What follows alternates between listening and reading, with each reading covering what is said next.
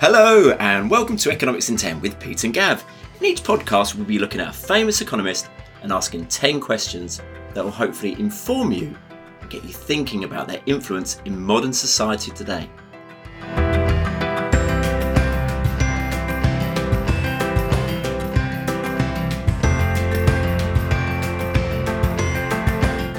We are going off the beaten track in this podcast, and we have no doubt it will raise more questions than the 10 we asked today. So, who are we looking at today, Pete? And why is this slightly different than normal? Well, we're going back in time today and outside of the sort of Western world to look at the ideas of Ibn Khaldun. I've no idea if I pronounced that correctly. Yeah, you asked me to look this up, and Yeah. I think Ibn Khaldun is right. Ibn Khaldun, yeah. Yeah. I'll come back to his name in a bit because he's got a much longer Yeah. sort of name. We'll talk about that more. So the reason we're looking at Ibn Khaldun is because I guess many people, particularly within, uh, well, you know, economists, people who've studied economics, are under the impression that almost economics began as a discipline with the work of Adam Smith. But there were a number of forebears who had, you know, very interesting ideas about economics or political economy, as Smith might have called it, even though they wouldn't necessarily have seen themselves as economists. So even in the West, you've got people like the physiocrats, but Ibn Khaldun is even earlier than that. You're looking at the late um, 14th century. 14th you know, century. So yeah, a long, a long time ago. Uh, and we'll talk a little bit about his time, but fascinating ideas, often which uh, you'll see echoed by later economists. So you could argue that he almost came up with things before the people who generally are credited with them now. Yeah. What I quite like the fact that we're doing him is um, it's like we actually plan these things. Um, that uh, one of the few kind of economists who kind of recognised him was uh, Joseph Schumpeter Yes. in his History of Economic Thought. Absolutely. And yeah. obviously, he was the last podcast, which you can go and listen to still. Uh, you know, and so it's quite nice that this, what he considered to be, was it the great gap, I think, of economic history. yeah. We're attempting to fill it now, Pete. Yeah. Exciting. So I guess a few sort of little pointers towards uh, Ibn Khaldun. Unlike previous scholars who had a tendency to be what we might call normative, um, he tried to take a positive approach to sort of history and looking at societies. So probably if you're studying A-level economics, relatively early on in the course, we'll talk about positive and normative statements. And a a positive statement is one that you can expose to evidence and prove it uh, true or false. Uh, whereas a normative statement is a statement of opinion. So, for example, you could say, well, you know, Gavin is three foot tall. All right. Now, I thought you were actually, going to say the greatest economics teacher. I'll come back to that. Yeah. but Gavin isn't three foot tall, funnily enough, but it's Right. still a positive statement Right. because we can we can Oh, yeah, prove- okay, we, okay, we can prove it true or false yes. Uh, with resort to evidence. Yeah. Uh, whereas a normative statement might be Yeah. Gavin is the greatest economics ever, uh, economics teacher ever. Good. which is very difficult to prove one way or the other, even though in our heart of hearts we know it to be true. So Ka- uh, Ibn Khaldun's interesting because, to a certain extent, a lot of uh, thinkers in the social sciences around that time or before him wouldn't have taken that positive approach, that uh, desire to sort of expose their uh, ideas to proof. Yeah, to some people say he's the like. first sort of social scientist as we kind of describe social science today. Yeah, and in terms of economics, we- we'll, we'll look at some sort of very familiar ideas, some very modern ideas that he was talking about almost sort of, well six six hundred years ago, you know, a hell of a long time ago. So things like the division of labour, which we associate with Adam Smith, uh, the incent- disincentive effect of taxation, which we Yeah, might associate with Arthur Laffer and the Yeah. Laffer curve. Uh, so some really interesting ideas. What I found particularly interesting when I was reading about him was his ideas about how civilizations rise and fall. Yeah, I love that. thought that's really fascinating. And again, a slight link back to Schumpeter in the sense, you know, Schumpeter's talking about cyclical elements in sort of economic life, if you like. And he's almost talking about cyclical element, elements in sort of the broad span of human history. Yeah. And I found that really interesting. And I, I think when we say about um, was it their influence in modern society today, I mean, most of the stuff we're probably going to do is kind of like, a, as we would call it in teaching, retrieval learning, isn't it? Like as we kind of link back to old theories that we've talked about with Marshall and Smith and so Mm. on. Mm. But the thing to do with civilizations rising and falling, whatever, I think sort of newish, but kind of in terms of its um, links to modern society, uh, will, will be an interesting talking point. Can I just say though, going back to the subjective um, and you know kind of objective stuff, um, Positive and normative. positive and normative. Yeah. One of the, um, I know we've mentioned this before, Pete, but our entry to the eighth way to think like a 21st century economist, Yes. Kate Raworth, was about heads up economics. Yeah. And for me, again, when I read Ibn Khaldun, I thought Yeah. he was a heads up economist. Heads up economist. 600 years before you came up with the concept. yeah, yeah, heads up economist. So there you go. Yeah. So let, let, us talk a little bit about his time, first of all. And unusually as well, normally when we're talking about his, you know, the economist's time, we're tending to place them in sort of Western culture. You know, here we need to talk about not only his time, but also his place. I mean, he's not sort of completely, you know, the other side of the world, as we'll see, but certainly growing up, you know, it's not, he's not a UK based economist as Mm. most of the people we've looked at have been at least at some point. So to place him in his time, you know, if you if you, you compared him with what was going on in the UK, he's a contemporary of Geoffrey Chaucer. Yeah. You familiar with the work of Geoffrey Chaucer? Well, uh, no. I mean, I'm gonna I'm gonna expose myself here as as pretty unknown for a lot of the stuff that you're gonna probably talk about. right, okay. Well, early declaration. yeah. Um, Canterbury Tales. Canterbury Tales, good knowledge. Good. Yeah. I mean, Uh, and at the time uh, of Ibn Khaldun, uh, we've got the Plantagenet kings of England. right. You know about the Plantagenets? Mm, no. So sort of you know late medieval sort of dynasty, if you like. Right. Yeah. Chuck out some names for me. Richard II. Yeah. Right. Yeah, he, he, I think he might have been possibly the last Plantagenet king. Right. Yeah. We're, t- we're kind of in Shakespeare's world, aren't we? We are, yeah, yeah. Right. It's that. That's well, kind of the almost the first in a sequence of plays, Richard II. Then you get Henry IV, and Right, part one, part two. Anyway, we're we're I'm digressing, but certainly Ibn Khaldun's living in one of he, almost one of the most turbulent centuries yeah. uh, you know, in in recorded history. Some of the things that he, he's sort of viewing, in many cases, for for his own eyes. You know, the birth of new countries, the breakdown of um, Muslim uh, Al Andalus. Are you familiar with Al Andalus? No. So what we what we call Andalusia now is is one of the southern provinces of Spain. Right. But that was the, the Islamic name for, um, well, the, the parts of the Iberian Peninsula which they occupied for an awful long. Say occupied, it's almost almost like oh yeah, you know, the normal state of affairs is it being occupied by West, you know, Christian civilization. But you're looking at a very long period between about sort of 700 AD uh, until you get the final remnants uh, taken over by the Christian countries. Right. I think in the late 15th century. Right. So an awful long time, Yeah, yeah, yeah. much longer, you know, far, far longer uh, than the existence of modern Spain.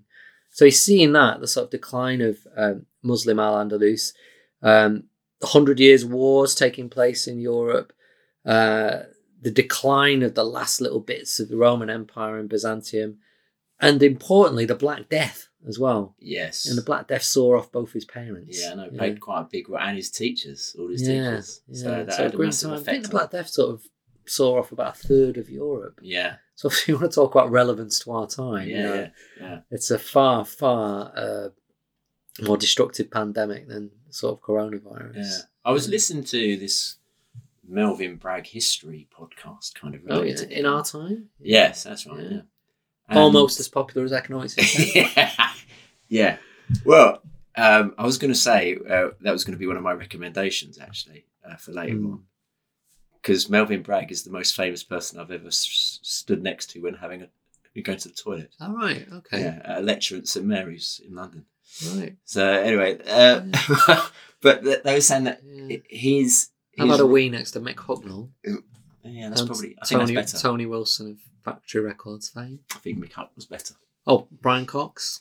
Uh, please, uh, listeners, if you could uh, tweet the most famous person you've wooed next to, and if it can be Mick Hucknall or Melvin Bragg. Oh, Brian Cox, you know, TV sort of. Um, Mm, I, still think Mick Hucknall. oh, right, Yeah. I've got a great story about him, but it's, it's, it's an off-air story. Right, okay. actually, Uh, anyway, no, and what I was going to say is in that podcast, they've said the Black uh, Death, as it were, Yeah. Just made all his writing very pessimistic. And in fact, um, Yeah. uh, was it Hobbes? Yes. Brute, Thomas Hobbes, yeah. short, brute, whatever. That kind of statement. That's kind of he was like that. Yeah. Yeah, oh, you mean? writing. oh, right. I see. So his uh, perception of of life, yes. Yeah. nasty, brutal, and short. Yeah. Yeah. yeah. So, anyway. Yeah, I can see that. Uh, so he's growing up in, you know, when much of the Middle East, North Africa, and also a big chunk of Spain is, is under Muslim rule. It's not a unified state, though, it's fractured. And he, in his time, works for a number of sort of different, uh, you know, regimes. Yeah, I mean, he kind of flits around, really. Um, and, you know, one of the things he seems to, I say it's not a unified state, but he seems to have traveled around fairly freely around this sort of Islamic world. So there's some kind of unity culturally, even if not in, in terms of sort of a unified uh, state, as it were. I mean, it must have been an interesting sort of world in which to grow up. I mean, there's a lot of debate about whether it was actually more tolerant of other faiths than uh, you know the Christian sort of countries which were, were parallel to it. So I mean, there's some debate about that. Um, interesting, you know, in our Marx episode, we sort of speculated about um, whether Marx's interest in the rise and fall of sort of empires Yeah, yeah. was inspired. I, I, I, I, I sort of speculated here about him growing up in Trier, where there's considerable sort of remains of great Roman buildings. Apparently, Ca- Khaldun was in, insp- Ibn Khaldun was inspired by some of that. You know, sort of seeing. He compared ruins to the faded writing in a book Yeah, right, and sort of it, Yeah. partly possibly that explain the rise and fall of you know empires which he became interested in um i mean he talked at length about the black death you know it's about this destructive plague which devastated nations yeah swallowing up many of the good things uh, associated with civilization uh, so yeah i mean he saw a lot in his time Yeah. like I said, i- i- in 1349, Tunis, which is where he grew up in sort of modern day Tunisia, um, is, is you know the Black Death took both his parents. Yeah. So anyway, just that's a sort of a broad perspective of the world in which he grew up. To give you a bit more biographical detail about him, he's born in 1332. Yeah. In what would be modern day Tunis. Um, apparently, his house is still there. I Oh, think, okay. yeah. Uh, the Caldunia Quarter in Tunis. I don't know if it's named after him or not. Yeah. Um, bit about his name. His name is much longer. I'm trying to think. I, I must have written it down somewhere. Um, but I think Ibn, by the way, means son of. You know, Ibn Khaldun. Yeah, Abu Zaid Abd ar-Rahman ibn Khaldun. Yeah. You can see why generally it's been reduced to Ibn Khaldun. Khaldun, Yeah, yeah. Um, so, a bit about him as well. Uh, he apparently memorized the Quran. Apparently, someone who does that gets to be Yes. entitled the ha- uh, Hafiz. Yeah. Right. Okay. I didn't know, which I didn't know. Yeah, Uh, and apparently, he, he his education included a lot of poetry. yeah, Yeah. Yeah. And and and as Melvin told me today, apparently they talked a lot through poetry. right. Okay. so, uh, he by the age of twenty, he's beginning his political career. Yeah, in Yeah. Uh, as a sort of, I say political career. He starts off, you know, his main job seems to have been writing in fine calibra- calligraphy. Yeah, and he's got the title of Khatib al Alama, which apparently means seal bearer. Right. Yeah, sounds nice. Yeah. Yeah, sounds like a nice job. Uh, and then he he uh, later on he's got a, he describes himself as having a, a, well, so there's a description of him a respected but politically meaningless position. Uh, so then he's later awarded. Uh, no, what he's been given a job as a writer of royal proclamations. He Right. seems to jump ship quite a bit, doesn't He he? does. He flits around a lot. Yeah. an ambassador to this one, and then he's suddenly thinks, "Oh, I should be more loyal to that one." And yeah, it, there's a lot so of scheming going Yeah. on, particularly all early on in his life, and he Mm. does end up inside a couple of yeah, yeah. He's two years in prison, isn't he? there seems to be a lot of falling out of Yeah. uh, with sort of uh, you know the leaders, and Yeah. it, it doesn't always seem to be one sided. Well, when he does gets seem to let be out of prison, something. the guy who lets him out, he then basically sides with the other guy. I think. Yeah. Who, basically is trying to take over his leadership. So uh, it's with someone called Abu Salem. When he comes to power, uh, he then gives Ibn Khaldun a ministerial position. Yeah. And it's, it's described as the first position to correspond with his ambition. So he is obviously ambitious. Yeah. You know, he sees himself as a good thing. But yeah, you're right. He does sort of flit around and he's, oh yeah, I'm going to. And suddenly I switch sides. Mm. It's, it's, it's quite confusing to keep up with. Um, at one point, he decides to move to Granada. Uh, and apparently, he was assured of a positive welcome there because he'd helped the the Sultan of Granada, uh, the dynasty there is the Nasrids, uh, regain power after temporary exile. Right. So that's Muhammad V. Right. Yeah, Okay. have you been to Granada? No, Yeah, I thought we'd had a conversation. You had been at Granada. I don't think so. I can't remember where I go. We've had this conversation. Oh, you'd remember. You'd remember Granada.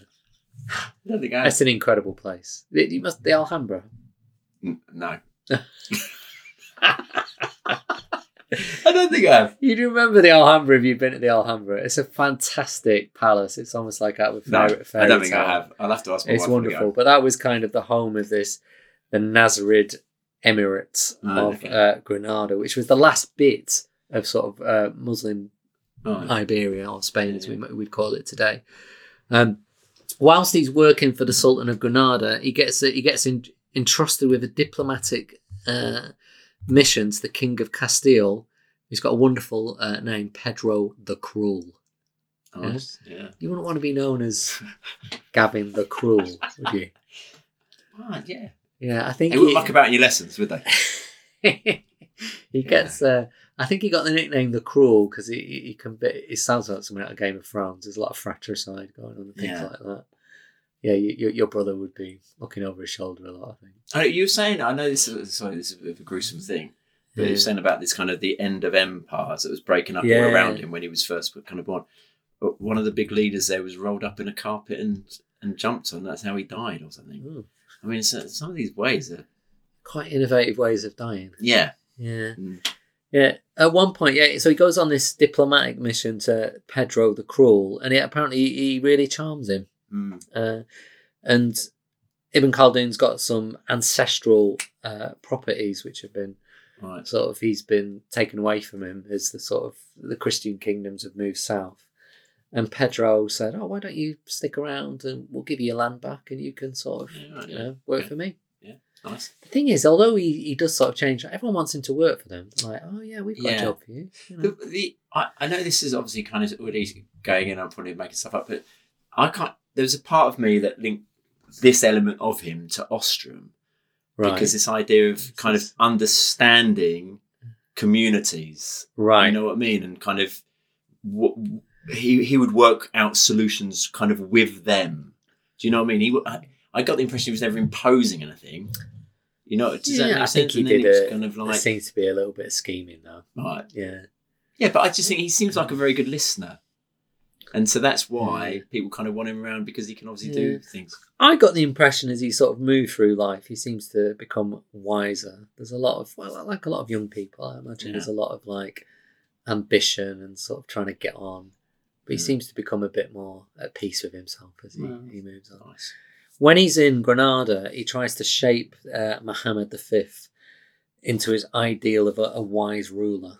Yeah. Yeah, but it, it didn't go down well with Ibn al Khatib, Right. who's another sort of influential intellectual, and thought he, yeah, this was foolish and a danger to peace in the country. Yeah. Reminds me a bit of Machiavelli, and apparently Machiavelli uh, was a big fan of Ibn, Kha- Ibn Khaldun. Yeah, I, He's I someone read who- that somewhere that so- he was like that. But you know, uh, Machiavelli, obviously, you know, the Prince's famous work.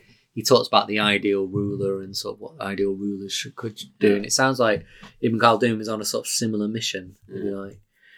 Um, so anyway, he ends up uh, back in Africa, and he, he, he's briefly he's, he's a prime minister. Yeah, okay. Uh, and apparently, during this time as well, while working for Abu Abdallah, he carries out a daring mission to collect taxes from the local Berber tribes. I kind of wonder what was involved there. This sort of daring Yeah. mission, like, sort of, I don't know, stealing it from their tents or yeah, something. I don't know. he would be nicking stuff. But but then he, he changes sides once again. It is really hard to keep up with, uh, and works for another Sultan Abu i Abbas. Yeah? I've probably pronounced. I've we've probably butchered a lot of Yeah, names yeah. already, and we're not even that far into the podcast. Uh, he's taken prison again there, um, and then he, he briefly enters some kind of sort of religious establishment. Uh, but then he's back. At, he's residing at Fez, yeah, enjoying the patronage and confidence hmm, of the region, uh, of the region rather. Um, so then, I mean, it, there's an awful lot going on. I mean, I don't know how much detail you want me to go into. let's just get bit where he gets to the castle. what? That's where he writes the book, isn't it? Oh yeah, yeah, yeah, Right. yeah, yeah, yeah, yeah. So you know, he does. Um, basically, as, as you get once you get to about thirteen seventy five, he, he's getting stuck into his writing. And his most famous work is Muqaddimah, Yeah. uh, which is got, I think it's the base. It's like a prologue, if you like, Yeah. to an introduction. The beginning. Yeah, an introduction to a, a history of the world, but it's actually become his most sort of famous work. Yeah, so he does that. Um, again, lots of sch- scheming going on. In later life, he's a judge, though. Yeah. I think a But he, judge. he just but he does go away to write, doesn't he? He kind of Yeah, goes no, to he this does, kind of yeah. castle type Yeah. place. yeah, But no, also with a kind of the, the tribes people, he kind of yeah the Berbers. Yeah. yeah, yeah. so yeah. so he's got time and space. He's obviously felt the need to get his Yeah. creative juices going. Yeah, he, he loves nomadic tribes. Yeah. He sees them as sort of, you know, the purest. Yeah. So, the purest to the pure, if you like. Yeah. They're not sort of seduced by the, yeah, I don't know, the temptations of sed- sedentary civilization. And we'll get onto that because we Yeah. can link that to so, another economist. so he's a judge, uh, or what's known as a, a caddy, Right. Q A D I, uh, caddy, I think it's pronounced. So it's a kind of magistrate or judge, but they've got seems to have quite a lot of roles. Like you know, they mediate, they've got guardianship over sort of orphans, supervise public works. Well, by that time, though, he's got so much experience, isn't he? Yeah, loads of experience. I tell you what, though, you think about all these jobs he's had. Imagine like you're a football manager and you, Yeah. You're here, there, know. you're in this country for a bit. Yeah. You must, you know, imagine if, you know, that's how your really top football managers build up experience. yeah. You must have had loads of sort of diplomatic experience. Exactly. Yeah. Exactly. Uh, tragically, in 1384, before he loses his wife and child are lost at sea. Yeah. Yeah, so again, a quite Another tra- story. tragic life, you know. And you know, later years, he, he's writing, he's acting as a judge, he's in and out of prison when regimes change as well. Uh, interestingly, at one point, uh, you, he meets the Mongol uh, sort of leader Timur, who's Yeah. besieging Damascus, Timur the Yeah. Lane. The Lame. or Tamerlane, is he, as he's Yeah. often known. Yeah, Yeah. but he was like he's seen as one of the greatest sort of military leaders Yes. in history. You know, he's up there with like Julius Caesar, I saw the play like uh, not long ago. Oh? Tamburlaine. Yeah, that's it, Marlowe, yeah. isn't it? Yeah. Yeah, the Royal Shakespeare Company. Yeah. Very bloody. Yeah. Yeah. Well, you get that. He's a pretty. I Brutal. think, yeah, Ibn Khaldun's slightly horrified by, you know. But So they were amazed how long he stayed with him. He was about there for seven weeks or something. He yeah, was I quite there think- quite a long time, wasn't it? I think they had, you know, there's a lot in his biography where he talks about meeting Tamerlane. He goes into loads of detail about what they talked about. I think partly what Tamerlane's trying to get out of him is, oh, give me details of this place where you Yeah, grew up. Yeah, okay. because I think he's looking to sort Yeah. of you know take it over. I mean, he does end up with a you know pretty sizable empire. So yeah, he does write that for him as well. He writes a little account of the, the Maghreb area Right. where he grew up. Yeah, interesting. So he ends up in Cairo, completes his autobiography, bit more judging. Uh, I think at one point he's gets involved in you know he's he's arrested yeah again, uh, and then he, he dies in 1406. Yeah, he's had a long life though, isn't he? I mean, Yeah. for that for that era, yeah. You know, what Mm. seventy or what was it? Seventy three. Yeah. It's interesting. We say 1406. Of course, he wouldn't have seen it's 1406 because it would have been in the Islamic calendar. Right. So I think I think I looked it up somewhere. It's 17, 732 in the Islamic calendar. Right. Yeah, Good knowledge. yeah. But it's interesting, isn't it? I, I remember talking about this earlier. Like, we have all these concepts of time, which we almost just see as like very fixed. Yeah, yeah. Like, it's this year, it's this, it's this, and actually, like the Romans had a completely different calendar. You know, Yeah. September would have been the seventh month until they inserted a couple more. Hmm. Yeah. Well, there you go. And it, it, it, I must have told you this fact before. Like the Roman hour actually changed depending on the time of year. They just divided daylight hours by twelve. Did you ever chat with Brian Cox about it while you were having a week? No, I didn't. But imagine like in the winter, like your lessons would last. I don't know, not long. You know, you Yeah. just divide the daylight hours by twelve. know. Quite good. You'd be leaving even earlier. yeah. yeah.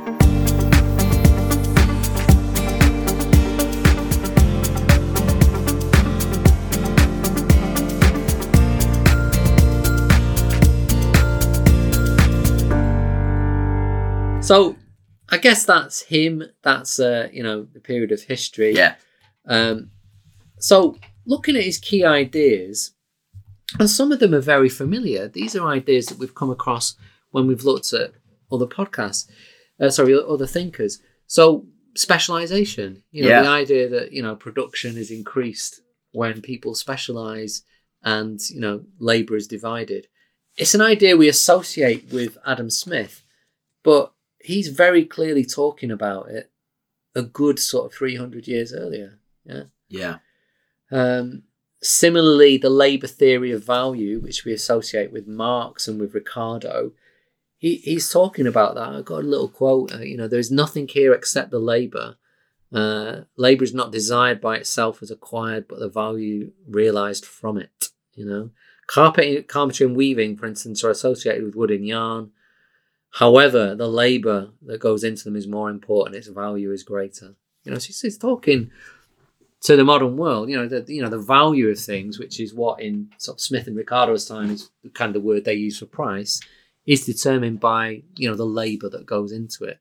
So a very sort of modern idea in economic terms. Yeah, I've got some. There's stuff here. Where, for instance, no one by himself can obtain the share of the wheat he needs for food, but when six or ten persons, including a smith and a carpenter to make the tools, and others who are in charge of the oxen, the ploughing of the soil, the harvesting of the ripe grain, all the other agriculture activities, undertake to obtain their food and work towards that purpose, either separately or collectively, and thus obtain through their labour a certain amount of food that will be food for a number of people, many times their own.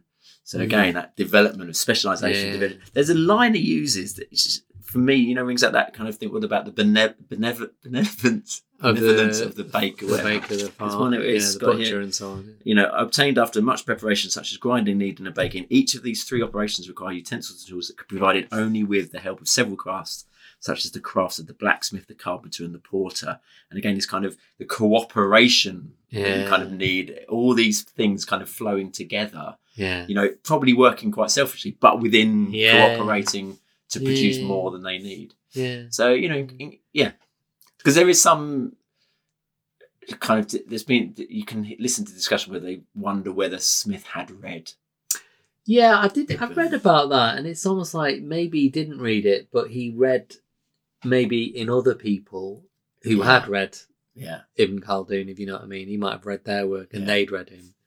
So, but to be fair to Smith, or to, to be fair to anyone, you know, you know, brilliant minds can independently come up with the, um, you know, the same, the same thoughts. You know, if you think about the the people, you know, we always associate Darwin with the theory of evolution, but there's the other chap, Alfred Wallace. You know, right. Yeah, yeah, he yeah. lived in Hertford, actually, just down the road. Yeah, uh, but he independently, you know, came up with the same theory. You know, There was also in as a I can't, I can't remember um, um, a radio show which was called Mohammed and the Market, yeah, and they're talking about how Al Ghazali was there 400 years before, you know, um, Ibn Khaldun talking Right. about specialization and, and Yeah. his writing as well. So you kind of got this thing about where does it? It's all borrowed, you know, churned up and mixed up, isn't it? I suppose at some point it it becomes formulated into a format which we with modern ni- minds can absorb, Yeah. but the ideas aren't necessarily No. enormously original. I don't One of the issues uh, I read that he just wasn't translated. still, it's interesting. There's a guy from the there's an interview between um, someone from the IEA Yeah, yeah, on yeah. YouTube, and he's Yeah. interviewing sort of someone who's written extensively about Ibn Khaldun, and he says even now, big chunks of its work are not translated into Western languages. Yeah, Mm. so you kind of think without that, it, it's completely inaccessible. Yeah. To, to us. to us, yeah, no, no, to us, yeah, Yeah. yeah, yeah. Um, so another idea which is touched upon in his writing is, um, and this is a bit more controversial because at least one of his biographers think, uh, mm, not quite sure he did say this, and Right. people have picked up on it, and we'll see quite a few people have picked up on this, and this is the disincentive effect of taxation. Yes. So, in sort of modern economics, as an economist, we associate with the Reagan era in America, Arthur Laffer, Yeah. Who talked about the Laffer curve. Apparently, he wrote that on the back of a napkin. Ba- Back of Yeah. a napkin. Very famous story. And you can r- r- watch it all But on the, the IASA, I think. it's quite a simple idea, really. It's just that some he would argue that if you increase the marginal rate of taxation, so like the proportion of extra income that you're taxed, uh, eventually people will there'll be disincentive effects. People will choose not to work, or they'll avoid tax in some way or evade it. You know. Yeah. Um, so actually, if you lowered taxation according to the Laffer curve, you could actually increase your revenues because more people would work harder Yeah. or you'd get less tax avoidance and Mm. tax evasion. And so you'd increase your tax revenues. There's actually very little ob- ev- objective evidence to support uh, it in quite worse. the terms La- Laffer formulated. But apparently, uh, Ibn Khaldun talked about this and sort of said, oh, you know, at the start of civilizations, because he talks about the rise and fall of civilizations, you tend to get high tax revenues and low taxes. Whereas at the end, when they've gone into decline, you get um, high taxes and low revenues. Yeah. A lot of people have picked up on that as, like, oh, yeah, he's talking about Yeah. Yeah. disincentive effects. But uh, as I said, I'll talk about that when we look at Yeah, cri- he's saying it's not necessarily a policy measure. It's to do with time. That's what I read somewhere. Yeah, and we'll talk Yeah. about that when we look at criticisms. But, uh, But it is important again thinking about was it the you know influence in modern society today.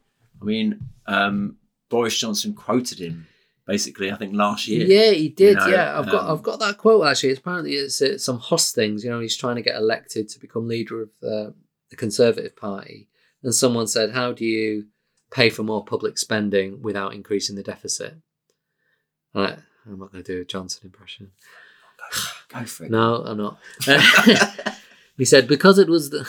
No, I can't. Do the. Oh, because it was a great oh, oh, Tunisian sage Ibn Khaldun in the 14th century who pointed out that there are some taxes that you can cut that actually stimulate growth. And loads of apparently Tory grassroots members were like rah, rah, rah, rah, and clapping a lot at that point. And they said, I think Ibn Khaldun observed that when it came to, I think it was the date harvest or olives or something, I can't remember exactly what, but they cut the tax on, on, on, on.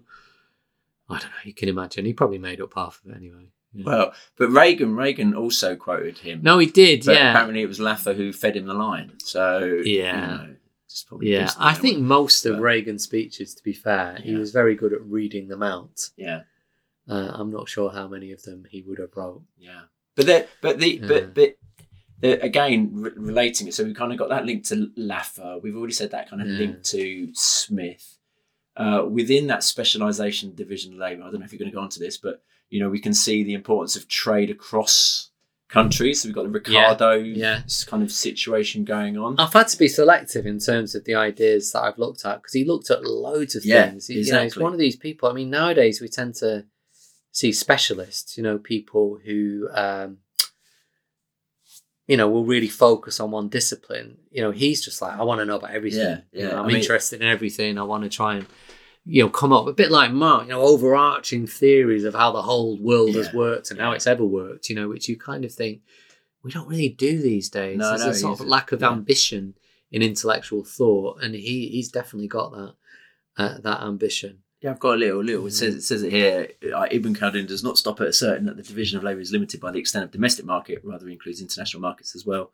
He said certain cities have craft that others lack. So there's a kind of absolute advantage thing there, isn't there? Kind of going on, um, you know, and that each region should basically specialise in in kind of uh, what they're doing. But again, uh, I again. Um, related to the Laffer curve or whatever, he kind of understood the importance of government spending in terms of stimulating an economy. Yeah. Um, that kind of feeds into it as, uh, as well. Have you got anything on that, or not Um, really? I wasn't going. The, the, the last idea I was going to really talk about was this side. You know, this idea, the cyclical rise and fall of, of nations, if you like. Okay.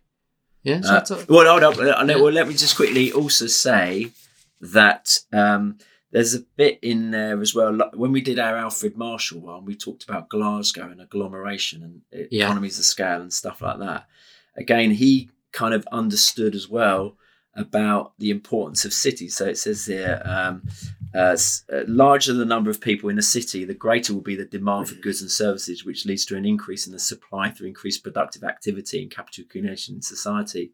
So again, he understood this need to have cities because Yeah. you get the economies of scale, you Yeah. get specialization. Yeah. That then feeds into discussion of demand and supply that he Yeah. then talks about as well. He talks about elasticity in many respects, but he describes them as um, compulsion. That's the way that he kind of Right, uses it as well, which is really interesting. Yeah. Um, there's kind of other stuff. He talks a lot about uh, the labour market. There's a bit where he says that, um, you know, we, when we teach labour market, why are some people paid maybe less because of their job, like, te- like a vocational. He talks about basically Yeah. the vocational jobs Yeah. will be paid less because of the respect that they have within society. Yeah. So he's talking about that. So you're kind of thinking Yeah. like labour market division. You know, there's there's so much Yeah. content.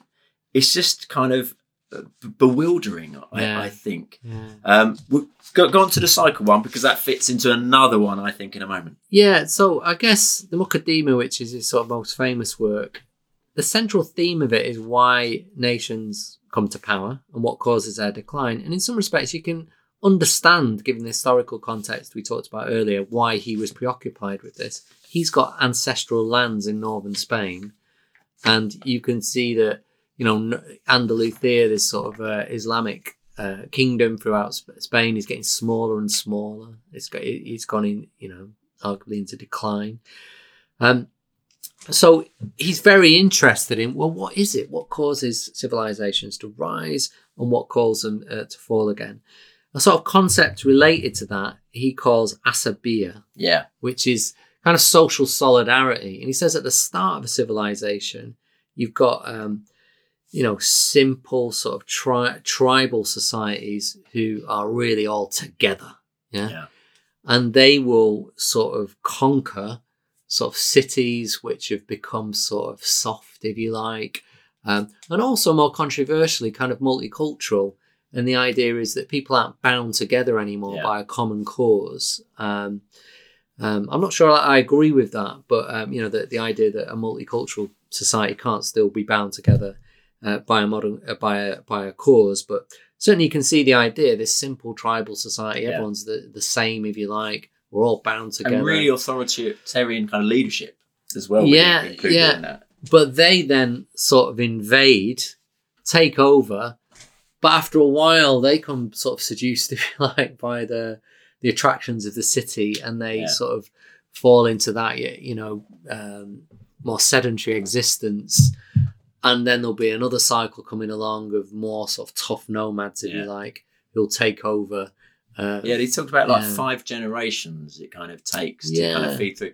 And they're saying that once you lose that social solidarity, yeah, because you know that the people are kind of getting restless a little bit, yeah, it means that you have to pay for more mercenaries, which means you have to raise the tax yeah, burden, and then that in itself. But there's a there's another thing. This is why I say I relate it. I mean, obviously you've already said how it kind of relates to Schumpeter's kind of business cycles. yeah, because you see yeah, very loosely. Well, I think you see Yeah, that with yeah. with like um, you know uh, leaders who have a vision and then they pass it down, like the Murdoch vision, for example. And then when he starts passing it down to his son, and you know, and and as it will go on, it kind of weakens a little bit. yeah, yeah. But but also to the idea of Veblen and conspicuous consumption because they go into the cities and like you're Mm. saying there, it said.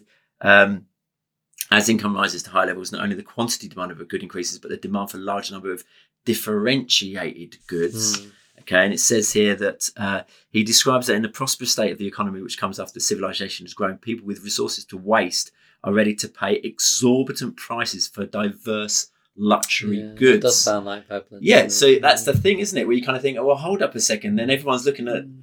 look at those dudes. They're taxing us, and they're on the, ex, you know, Yeah. on these luxury goods, and it is conspicuous consumption. Mm. But eventually, you're going to have people rising up. Yeah, or from outside. Yeah, exactly. Or the other. Yeah. Uh, yeah, you do. You do wonder what he would have made of Granada because you know I was saying earlier, the Alhambra is incredible. It- you know, it's probably one of the most beautiful places I've been to. Right. You kind of wonder whether he would have been impressed by that, or whether he would have thought, mm, you know, this is a sign of Yeah, yeah. decline. Yeah. Because you, you would look at it and think, well, this is a flourishing uh, Yeah. civilization. But uh, you know, the Na- the Nazarids lasted a, a fair amount of time, but I think you know, not much long after, you know, well, I'll say much long after, it's still probably Right. 70, 80 years before uh, you get the last sort of Nazarid monarch. But the, the, the, the concept of um, Asabia is is really interesting because after kind of reading about it, I watched this um, Afua Hirsch program Oh, yeah. yeah, on kind of Ethiopia and um, I think they were the uh, one country that wasn't colonized. Is that right? Or or Italy tried to Yeah. and they to combat you know whatever, and you kind of think you could see the kind of Asabaya that they kind of Yeah. they had as a community to kind of fight, even though a much smaller army yeah. you know, and this is where I suppose it's like the the three hundred Oh, You know, kind of, you know that. But but Yeah. but for me, that was mm. such a really interesting again thing to read because it made you think about Trump, yeah. you know, and the way that he tries to get this make you know the MAGA crew, you know, make America Yeah. great again, and he builds them up, he builds them up, and he gets into power, Yeah. but then slowly over time, you hope maybe we don't know yet what's going to happen. That people see that you know he's getting the riches and maybe not helping us. Yeah. But Brexit is another one. You know the way that you can try and get Asabaya bet- between like social services between different groups. Maybe Johnson did that very well, or Mm. Cummings did that very well. It's a really interesting concept. And then how do you keep that together? That social solidarity. Because naturally, over time, it's always going to wane. Mm, It is really interesting. I mean, uh, I, I, I sort of almost started speculating as you know, it's almost like the US, this sort of sedentary, urban sort of civilization, whereas it's China, this sort of hungrier Yeah, yeah, yeah. sort of country coming along almost to take over, not in a kind of uh, a military sense, but in a kind of you know martial trading yeah, spirit, if you like. Um, you know, but there again, I mean, perhaps we're trying to apply our what we always say we're not trying to do. We Yeah. often try and put thinkers in their time, yeah. and we might be trying to sort of force his ideas on uh, sort of the modern world in a sort of fairly uh, false way. But I do find that fascinating. You know, the whole you know science, if you like, of what causes the decline of civilizations. It's fascinating, isn't Yeah, it? yeah. There's still people coming up with sort of new and novel ideas as to what caused the you know the decline of the Roman Empire. You know, Oh, hundreds okay. and hundreds of sort of years later. Yeah. and you can see him in the midst of it, where he can see. It's a very turbulent time, as we've said already. You see kingdoms rise and fall. You can see why an intelligent, sensitive man would try and would want to try and explain that. You know, um, but yeah, I found that concept really, really interesting. He's a big fan of sort of nomadic sort Yeah. of people. But I can understand why Schumpeter also found him fascinating. You know, Yeah. because he lived in through that turmoil, didn't he? Yeah, was no, he did, You know, yeah, and that kind of yeah. sense of Yeah, why things rise and fall and stuff. Yeah, yeah, because that was it. He divided civilization into two nom- two kind of areas: nomadic, rural, and sedentary and urban. And the move between the two, he said, "Well, Umran Badawi was rural to Umran Hadari, which was urban." And again, my natural thought of that was straight away Lewis two sector model. I mean, this, this is the point. It's a classic kind of thing Yeah. of confirmation bias. yeah. We're not careful, yeah, then- exactly. Oh, yeah, he- yeah. talking about this. It reminds me a little bit actually, where um, if you ever read Nostradamus, like Right. the, you know, there's like predictions of the Yeah, future, and they're just garbled nonsense to me. But then people are, oh yeah, but what that means is that's like, Cold reading. yeah. Do you remember when we were, at, um, you know, the school you're at now, where I used to work with you? Uh, we better not name them, but we had an assembly once by this uh, religious thinker. Uh, and she definitely went off message. And she started talking about how Hitler was predicted by the Old Testament. Right. I remember looking at the head thinking, uh, There's all these kids just sat there, like looking. Uh, I remember saying to the head teacher afterwards, oh, yeah, she kind of went, yes, we, we might not have her back. yeah. Yeah, but no, you, you can get into that, can't you? And you, there's so much of it around. And that, it- Like- it's true. This is the yeah. danger of reading lots of it because you just think, no way. Yeah. No way. No, but I mean, Yeah. we need to give them a fair crack of the whip as well. I'm just saying there's a balance, isn't it? And what we've always tried to do with all our thinkers is keep keep them in their time, but sort of try and pick up on the bits which still have a modern application. But we can't we can't do that wholesale. Yeah. He's writing in the Yeah. you know the late 14th century to explain a particular Yeah. sort of set of concerns, but still fascinating. Yeah. Yeah, really, really interesting. What perhaps in some respects he's is most famous for, or you know, because he, he does break out into a number of dis- different disciplines. Some people see him as one of the founding fathers of sociology, Yeah. but quite he, he writes at length about his philosophy of history, like Yeah. how history should be conducted. And there's a lot of people in the 20th century who say this has almost not been bettered. You know, this sort of description of how history should be conducted is still, still really, really well done. And I suppose we could say that. I mean, un- unfortunately for me, economics has almost tried to chop itself away from sort of history and so, oh, you know, no, we're a science, you Yeah, know. yeah. Whereas, again, he is probably more like Veblen saying, no, no, you know, we, we need to look at Yeah. you know economic decisions within the broader context. Well, and of- Ostrom. Oh, ultimately, yeah, you know, yeah, you know, the broader context of institutions and society, and he, he's definitely of that ilk. You know, where he's looking. Let's look at the whole picture. You know how all these different factors interact, rather than just sort of assuming it away, Yeah. which is what you see in some, you know, less interesting economics, in my view. So I think I've covered what I wanted to say about you know his main ideas. No, brilliant, brilliant. Yeah. I mean, that that is. I mean, I've I've put together a little graphic that I put on Twitter Right. That shows where I see that you can kind of maybe do this link to him and other economists. But Yeah. clearly, he is a fascinating guy, and we are kind of dipping our toes, aren't we, into this big ocean We are. of Ibn Khaldun Yeah. and and ultimately other scholars out there from the Yeah. past that maybe has been massively overlooked yeah. you know, and kind of quite poignant, I think, you know, to what's been happening over the summer about, you know, Yeah. who writes history and all this kind of stuff like that. And, and but we'll get onto that. Won't we? Yeah, I mean, we. As I've heard this lovely quote today by Newton, yeah, and he talked about. Um, he compared sort of his pursuit of knowledge. It's like I'm like a child on playing on the beach next to this vast ocean of knowledge. beautiful. So we've been like children playing on the beach next to this vast ocean of knowledge about Ibn Khaldun. Well, I was talking about who we next to.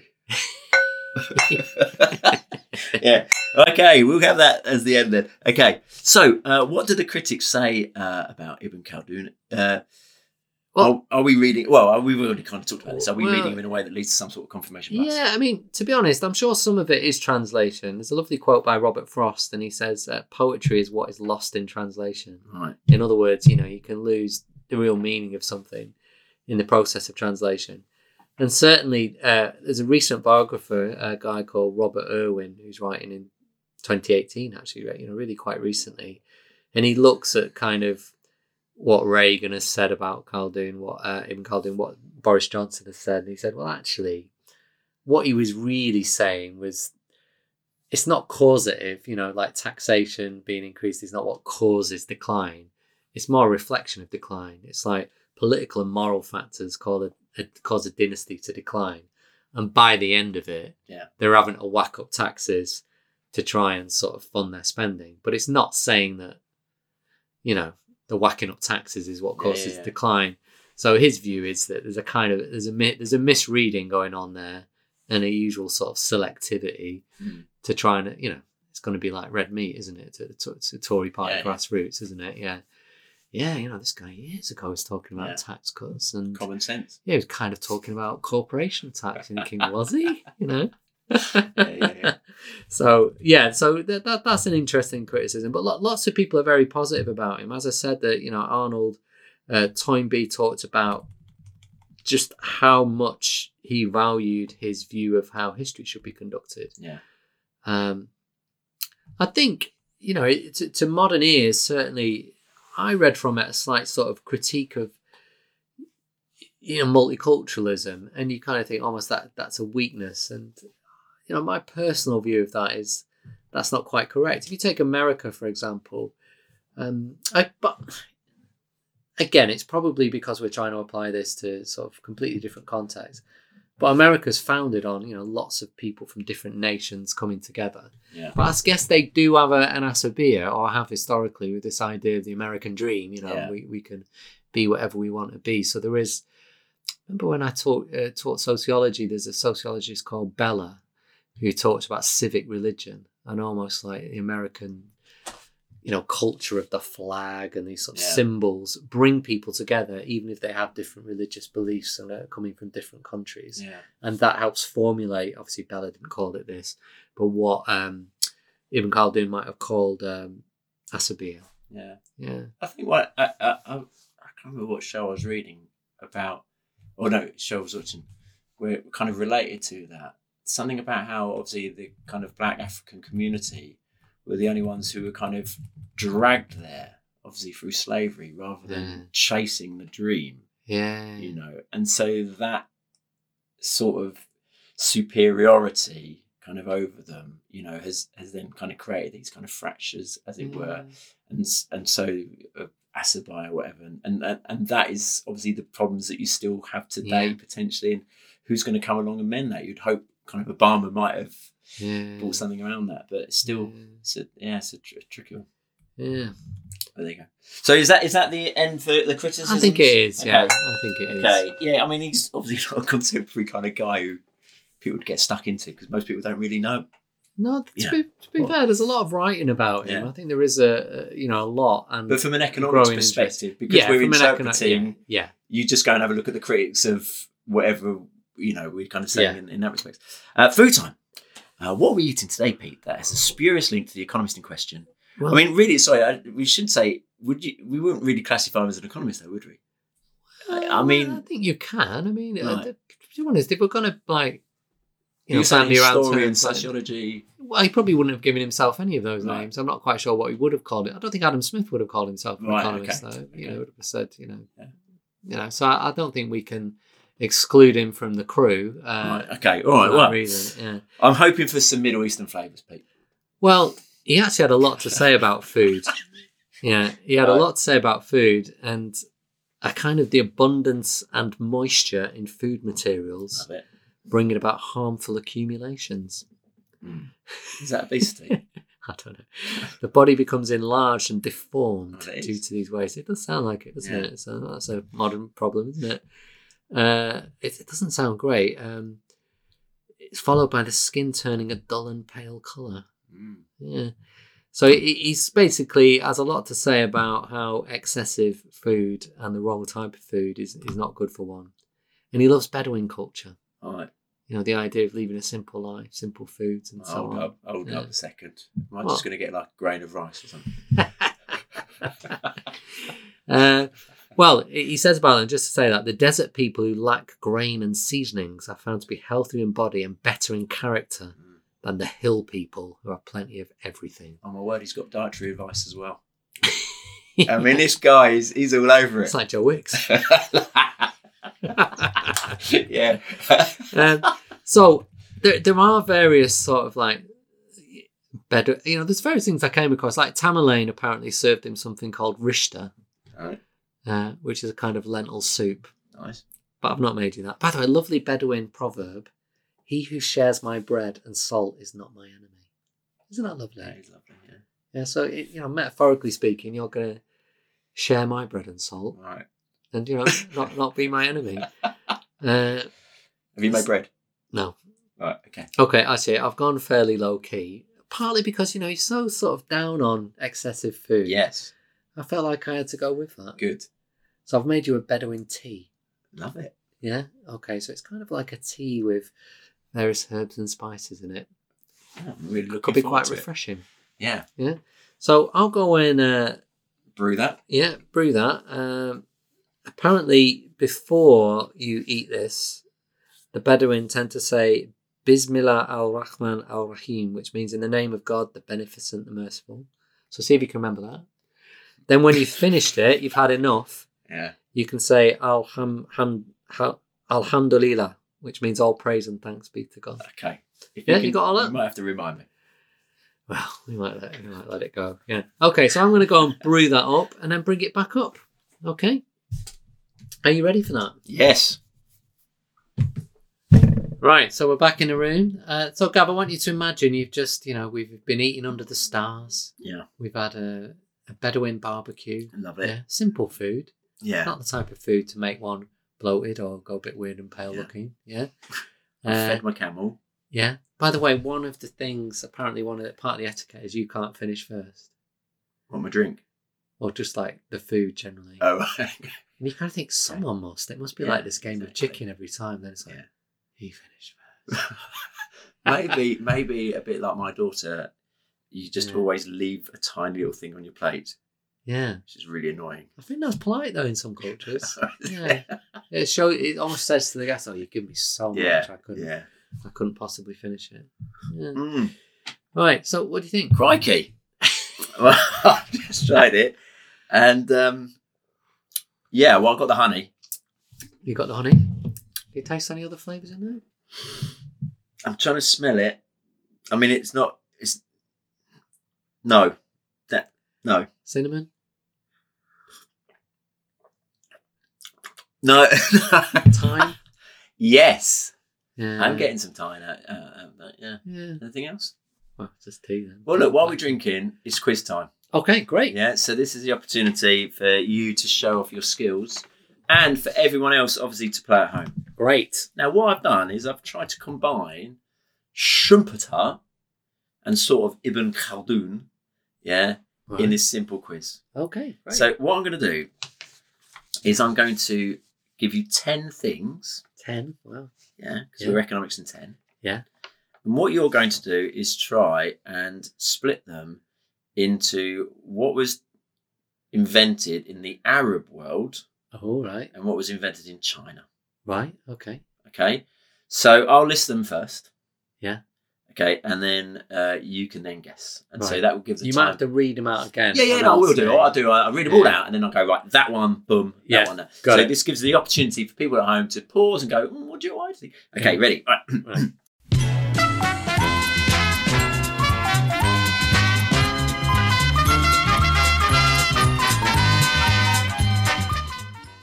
Uh, the kite, checks, Checks. yeah, as in like a written Oh yeah, yeah. check. Okay, three course meal, restaurant menu, uh, a combination lock, a mechanical clock, right? Uh, paper money, uh, earthquake detector, and a hospital. Right. Oh, and soap. So, right. Got Yeah. it. Okay, so are we ready? Yeah. Checks. I'm gonna say uh, China. Okay, first one wrong. Oh. That was from the Arab. Comes from the Arab word sack, S A Q Q. Yeah. Okay, for a written vow to pay for goods. Right. Okay. Okay, all right. Three course meal. The Arab world. Correct. Yeah. Well done. Okay, it came from Ziryab, a Persian musician, apparently. Hmm. He set up these three course meals. Uh, a mechanical clock. China. Correct. Uh, uh, the kite. Uh, China. Correct. Are you, are you on a roll? Oh, good. Okay. Combination lock. Uh, China. Wrong. Oh, Soap. the Arab world. Correct. Earthquake detector. We get more in China? than the Arab world? I don't really know. China. Correct. Paper money. Uh, they invented checks. So paper money's sort of only a small step from checks. Arab world. China. Oh, and hospital. Hospitals. Uh, I want to say the Arab world. It was the Arab world. Apparently, it's in Cairo 8872. right. Yeah, so there you go. So what When did you say get? they invented hospitals? The Romans had hospitals. Well, apparently that was the first ever built hospital. I mean, to be honest, when I looked this up, right, Where'd you get, where'd you get this from? I reckon you got about five out of ten there. Yeah. You didn't even count up. No, I didn't. You got uh, you got three course meal right, didn't you? Hmm. And you got uh, soap right. So I didn't really do better than 50-50. Did you get? Did we do restaurant menu? Yeah. Did you get that right? No, no, I didn't. A three course meal. I don't mean you did say restaurant. Restaurant menu. Uh, China. Correct. So you got that one right. Six out of ten. Yeah, so Come on. six out of ten. Okay, and uh, I got this from Insider.com and from another place. But what was interesting is that toothbrushes, Yeah. which I put down originally for the Arab world, was then also claimed in this piece that I read about China. So toothbrushes was something that they both claimed. right. So there you go. Anyway, little fun quiz. Hope everyone played at home. Yeah. Okay. Sure, they loved it. Yeah, I'm, I'm sure they done. Right. Okay. What is your favourite story about Ibn that you came across when reading up on him? I've got to say, I didn't find that many amusing stories. Yeah. Um, I found some quite extreme stories, but not that many that made me laugh. But I did like just when he met Tamerlane, yeah. his entrance apparently was lowered by ropes. Wow. Yeah, for this meeting. Yeah. And I thought, wow, that must be some entrance. I was kind of thinking to myself, I'd quite like that. Let's say you're doing an assembly at school, and all the kids sat there looking a bit bored, and you get lowered, by lowered, ropes, like just looking at everyone, Yeah. and then start speaking. What that also I think it was during a siege of a city, by the way. There was a, Oh. re- There was a was reason a reason behind for it. this. Yeah, yeah. He was like hiding in a bunker. Yeah, but, but, but yeah, I think well, and that fits in with um because you that could be what he comes in on like if he was boxing. yes. Yeah. Okay, we'll leave it there. So okay, being lowered in Mm. to meet uh, Tamerlane. Okay, um, we're trying to appeal to the younger demographic and all the geeks out there.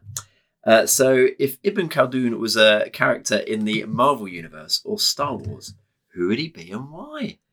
Yeah. And what's fascinating about Star Wars is that obviously filmed in Tunisia. Yes. Yes, I'd hmm. forgotten that. Yeah. So, sounding a bit like Yoda who, who are you going for? Well, with the Marvel universe, I did struggle a bit. Then I was thinking he, he was in quite a few crews, Yeah. and so I was thinking, you know, like some sort of superheroes move around between crews. Yeah. So in like the magazine versions, like Spider Man. Right. Spider Man sort of moves sort of between like he's part of the Avengers at one point, other Right. point he's the Defenders All in, in, the, okay. in, the, in the magazine version. So he moves between a few different crews. Also, like lowered by ropes. but there again, I was thinking he's very cerebral, yeah. very flexible in terms of his sort of uh, abilities to. Then I thought Reed Richards. Right. Mr. like it. Fantastic. Okay. Uh, Is that yeah. it? For, for Marvel, yeah. I looked up straight away. Are there any Arabian superheroes in the Marvel universe? That is there. Yeah, there was a little list. Okay. And what I found fascinating, and I think I'm going to trump yours. Yeah. Oh, okay. There's a person called Gilgamesh, Right. right, who is apparently in this group called the Eternals. hmm You heard of them? I think Thanos is of kind of related to that. There's a film coming out of the Eternals. Yeah. But he's known, this character is known, I thought this is perfect, Yeah. as the Forgotten One. I like that. He's perfect. Yeah. Ibn Khaldun forgotten as part. Yeah. Anyway, so there you go. Uh, Star we'll go, Wars. We'll go with that. I did struggle with Star Wars, despite, and I hate to say this, it's going to make me sound like a total dork. Mm. With lockdown and the lack of sort of social engagement, I did rewatch all nine Yeah. Star Wars films, but I still struggled with this one. Have you And not then- got a name? I've got no, a name. I've got a name. Right, okay. you know. I, I just ended up, and it's a bit of a cliche, but he's quite wise. I went for Yoda. yeah, but we've used it. We used Yoda. Yeah, That's but yeah, but I, to be honest, I don't think that's particularly Don't worry, I've got one. apt because I think, particularly when he's young, he had a bit more of an edge to him, right. you know, than Yoda. right. Well, look, right. Who have you got? I've cut because obviously what I did, obviously, I looked up Arabian characters in the Star you Wars. do know universe. that Star Wars is No, I know that. uh, right? But set I in thought, a universe. Far, what would you away. get if you typed that into Google? Okay, Yeah. yeah. And funnily enough, right, there was loads of articles about how obviously George Lucas borrowed a lot heavily from the kind of Arabian world. yeah, yeah. And in fact, there was a really interesting piece by Marginal Revolution. You know that our, you know, Rev, uh, university. Yeah. we've talked about it before. So, Admiral Ackbar, I'd nearly said Admiral Akbar. because it means the greatest in Arabic. Ah, Akbar. right. That's cool. I love Admiral Ackbar. I know, and he's quite a cool character. He's like a leader of men. Yeah, he's quite like- wise. Yeah, Yeah, exactly. wise so well. it, it does actually fit in Yeah. as well as Yeah. Admiral Ackbar's Immortal Line. uh, what is it? Immortal Line. You don't know it? No. It's a trap. That's a bit of a, a meme, as the young We've had a few say. impressions uh, Yeah. tonight, Pete, and that's nice to hear. So good. Oh, Okay, I love Admiral Ackbar. I'm Yeah, well- mentioned it. I'm, I'm, I'm pleased. Uh, Okay, uh, what books would you recommend if people want to learn more about uh, Ibn Khaldun or or some of his ideas? Yeah. So, um, as you said, more, more than you would like has still not been translated into Western languages, but you can find the Muqaddimah fairly Right. easily online, and it is his most uh, famous work. Um, there's some quite interesting videos on YouTube because obviously, like we always say, read them in the original, and you know, Yeah. you, one can do that relatively easily. It's much longer than I thought it'd be. Right. Consider it's like the preface. You're thinking, bloody hell, Yeah, how, yeah, long, how long's the, the, the bigger one? Yeah. Um, there's some interesting YouTube uh, clips. There's an IEA one uh, where I can't remember what the dude is called from the IEA, but he interviews uh, someone who's written about Ibn Khaldun. About early- Cola or something. Yeah, Benedikt Koehler Right. about early Islam and the birth of capitalism, and he sees Ibn Khaldun as a kind of early sort of liberal, as it were, and talks about why he thinks that. I found a really interesting uh, blog post just about that uh, historic meeting between Tamerlane and uh, Ibn Khaldun. So we Good. could probably post that somewhere. Yeah. So yeah, I mean, he he himself is not difficult to read. What I suppose is is interesting is you know a lot of the sort of anthologies that we normally recommend, like The Great Economist Yeah. Don't, or don't. Galbraith's book or Doctor Strange Strangelove's game. I don't think I I need to go back and look. Maybe I'm sort of doing them at a disservice, but No, I don't- had a big rummage around on it. There's Yeah, not much. There's not yeah. not much in there. I wonder if in the Galbraith book there's a mention of him, but possibly The not. one I came across that did include him was Eamonn Butler's book called The 101 Liberal Thinkers, right. where he, he talks about him, obviously very brief, it's like all of them very brief, but Hmm. related to property rights. Right. Yeah. Um, and um, yeah, um, th- there was a book by this guy called uh, Ed West, Mhm. who, who and his book is called Asabiyyah, you know, and and talks about that concept and applies it to kind of modern living, and and it's a really really good book. Um, I would encourage people to to read that. I would say um, I think we should probably flag up probably. I, I don't know which one of us obviously said let's do Ibn Khaldun, but the first time I came across him generally was this piece in Evonomics Right. um, which by this guy called Daniel Oller. So we should kind of give a shout out to him because Yeah. that was the one where I read it. I'm like, "Blimey, Yeah. this bloke is interesting. Let's do him because you know it, to try and expand him. Um, and uh, you know, again, some just some really good articles. I found this one from Salman Syed Ali from the Islamic Development Bank, who, who kind of spoke about him quite a bit. So yeah, some Yeah. good stuff out there. There was, um, I should have said as well, there, there is a rel- relatively recent biography by a, a chap called Robert Irwin, Right. the 2018 Princeton Hmm. University Press. I've not read it, but um, he's the chap who I read in an article about who sort of said Reagan and Johnson, mm, Yeah, yeah. no, they're not actually doing a bit of misquoting. Okay. Well, look, look, there's loads out there, isn't there? Yeah, yeah, Ultimately, yeah. that you can Yeah, go and yeah, seek out, and uh, yeah, quite interesting. Yeah.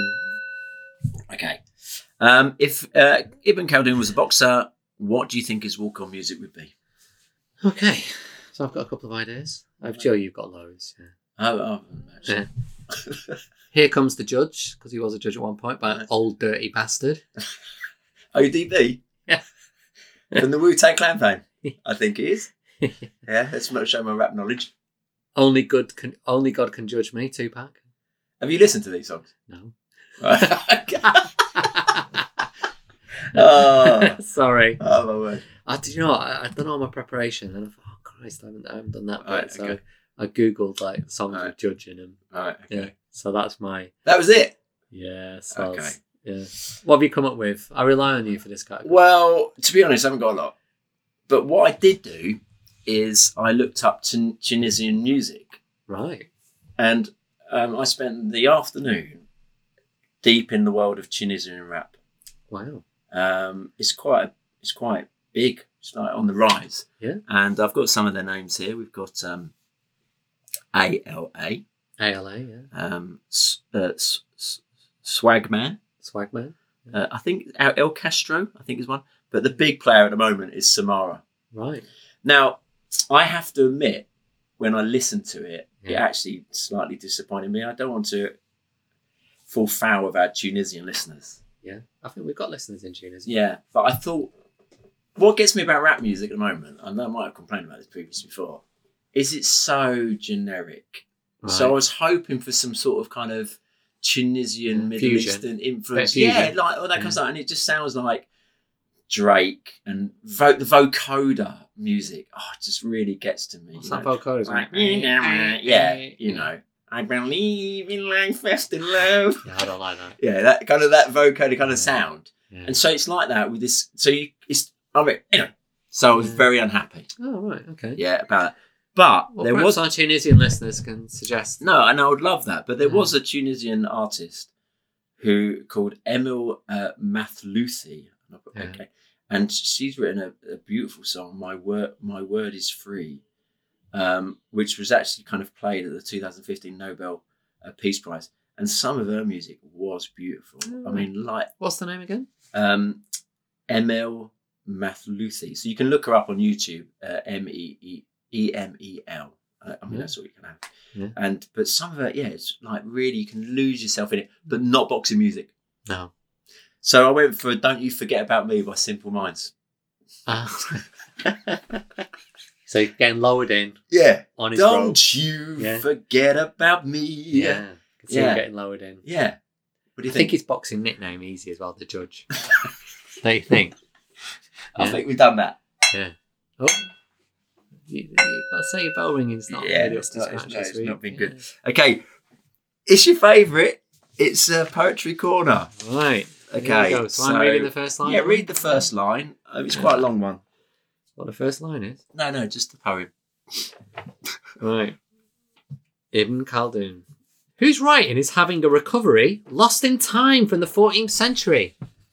That's the Middle Eastern scholar Ibn Khaldun, born in the land of Tutankhamun, who wrote a book called El Muqaddimah that should have made him a superstar, filled to the brim with economic thought that even now students are taught, but no one would know it had come from him, maybe because he was Muslim.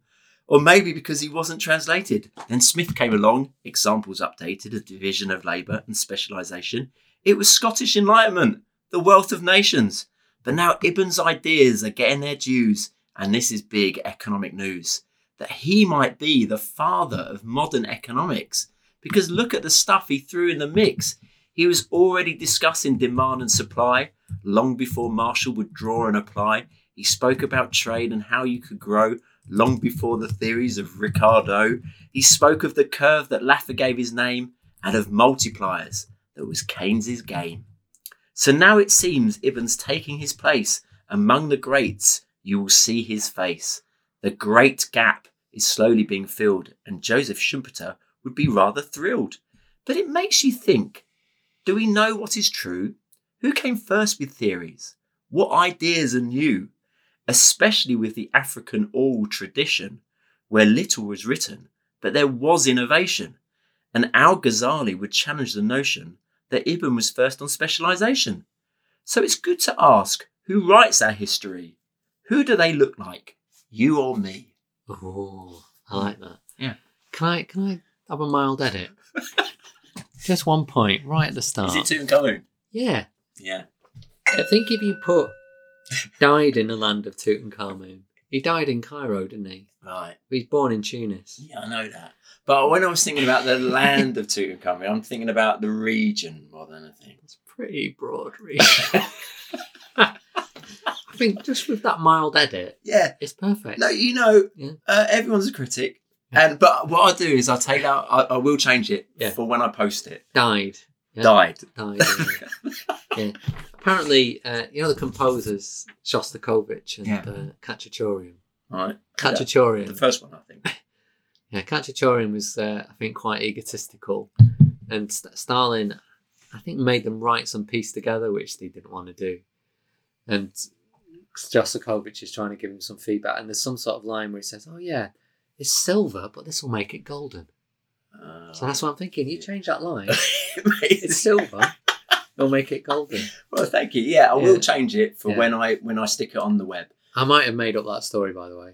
I, f- I can't remember the exact details. Don't of worry it. But can I just say that uh, that bit at the end about you know who writes history, right? Yeah. as, as is inspired by Gil Scott Heron's poem called His Story, which I Right. played to my economists. Not the Michael Jackson album. No, no, which which is a phenomenal poem.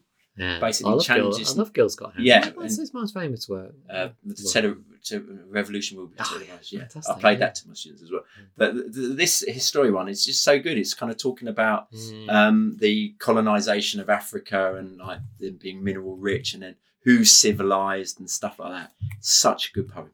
Yeah. Anyway, uh, I've rang the bell, so here we go. Uh, do we like him? Would we have? Uh, bit- would we have a bit? Would we have a tea with him? Yeah, we wouldn't probably have a beer with Yeah. him. I think he was quite a strict chap in many ways. Right. Um, yeah, I can, you know what? I did like. He's a fascinating chap, isn't Yeah. he? I, I can imagine us just sat at his feet after a nice Bedouin barbecue. Yeah. Not not too much. Mm. You know, we don't want to get pale and have Yeah. all these substances. And and Yeah. we'd all be looking at the little piece left on the plate.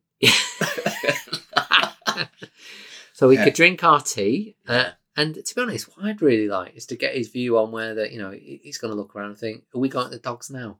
yeah. Is this the end of sort of our Yes. civilization? And he could Yeah. say, yeah, signs are all there. Yeah. Fellas, soz. And then we'd look at the Yeah. stars. Yeah, very nice. Yeah. I think, like many of, you know, the great thinkers, he'd probably think we're imbeciles, but there's nothing new about that. and I think he'd be polite about it. yeah. Uh, and I think as well, he'd be pumping us for information just about our times. He'd be really curious about, oh, what's this? What's going on? Yeah. You know, so he Yeah. could, uh, so he could write about it. I think he just see. I get this impression of someone who is insatiably curious, Yeah. and also he's renowned as why everyone wants to work with him. Don't? Oh yeah, why don't you come and work with us? Yeah, uh, oh, fantastic, Yeah. isn't he? Even old Pedro the Cruel, Yeah. Yeah, What? old dirty bastard himself. I, I watched uh, Tim Harford uh, today speak about his new book. Um, Yeah. How, how, how to add up or something. And um, that was his. He's got ten rules basically, and and the, he said the most significant rule that he wants to get over is, is stay curious. Yeah, And I think you're right. Ibn was a curious. incredibly so. Yeah. Yeah. So Yeah. that's a lovely way to leave it. Can I just say also, I think, um, I hope anyway, the listeners, when they see the painting I've done of him, think it's one of my best works. Well, I must say I've had a sneak preview, Yeah. and I, I, I think it is. I'm really proud of it. Yeah. so who's it next time? What's happening next? I think we said we'd do Malthus, didn't Yes, we? we're doing yeah, Malthus. Yeah, we're doing. Malthus. Yeah, so we're going uh, Yeah. forward in time from Ibn, Yeah. uh, Ibn Khaldun to uh, Malthus, Yeah. Ricardo's busy mate, and uh, controversial theories on the topic of and population. so relevant now in a time of environmental, you know, yeah. destruction and all this kind of stuff like that. yeah, so we're looking forward to doing Malthus. Jolly good. Well, Uh, look, yeah, great. Well, thank you for listening. Uh, we hope you liked our little kind of detour, as it were, this kind of uh, time, and hope that you'll listen to our next podcast. Uh, we'd also like to thank our friend Nick, as always, who gives us technical advice uh, with regards to podcasting. And remember to follow us on Twitter and Instagram at Economics in 10 or contact us by email at economicsin10 at gmail.com. Yeah, We always want to hear from you. We do. We've had some lovely feedback from listeners over the last, uh, you know, six months or so. Yeah, Yeah. So there you go. So thank you very much. yeah, yeah. The more, the more, the better. Yeah. So thank you very much for listening, and we'll, you'll hopefully hear from us again soon.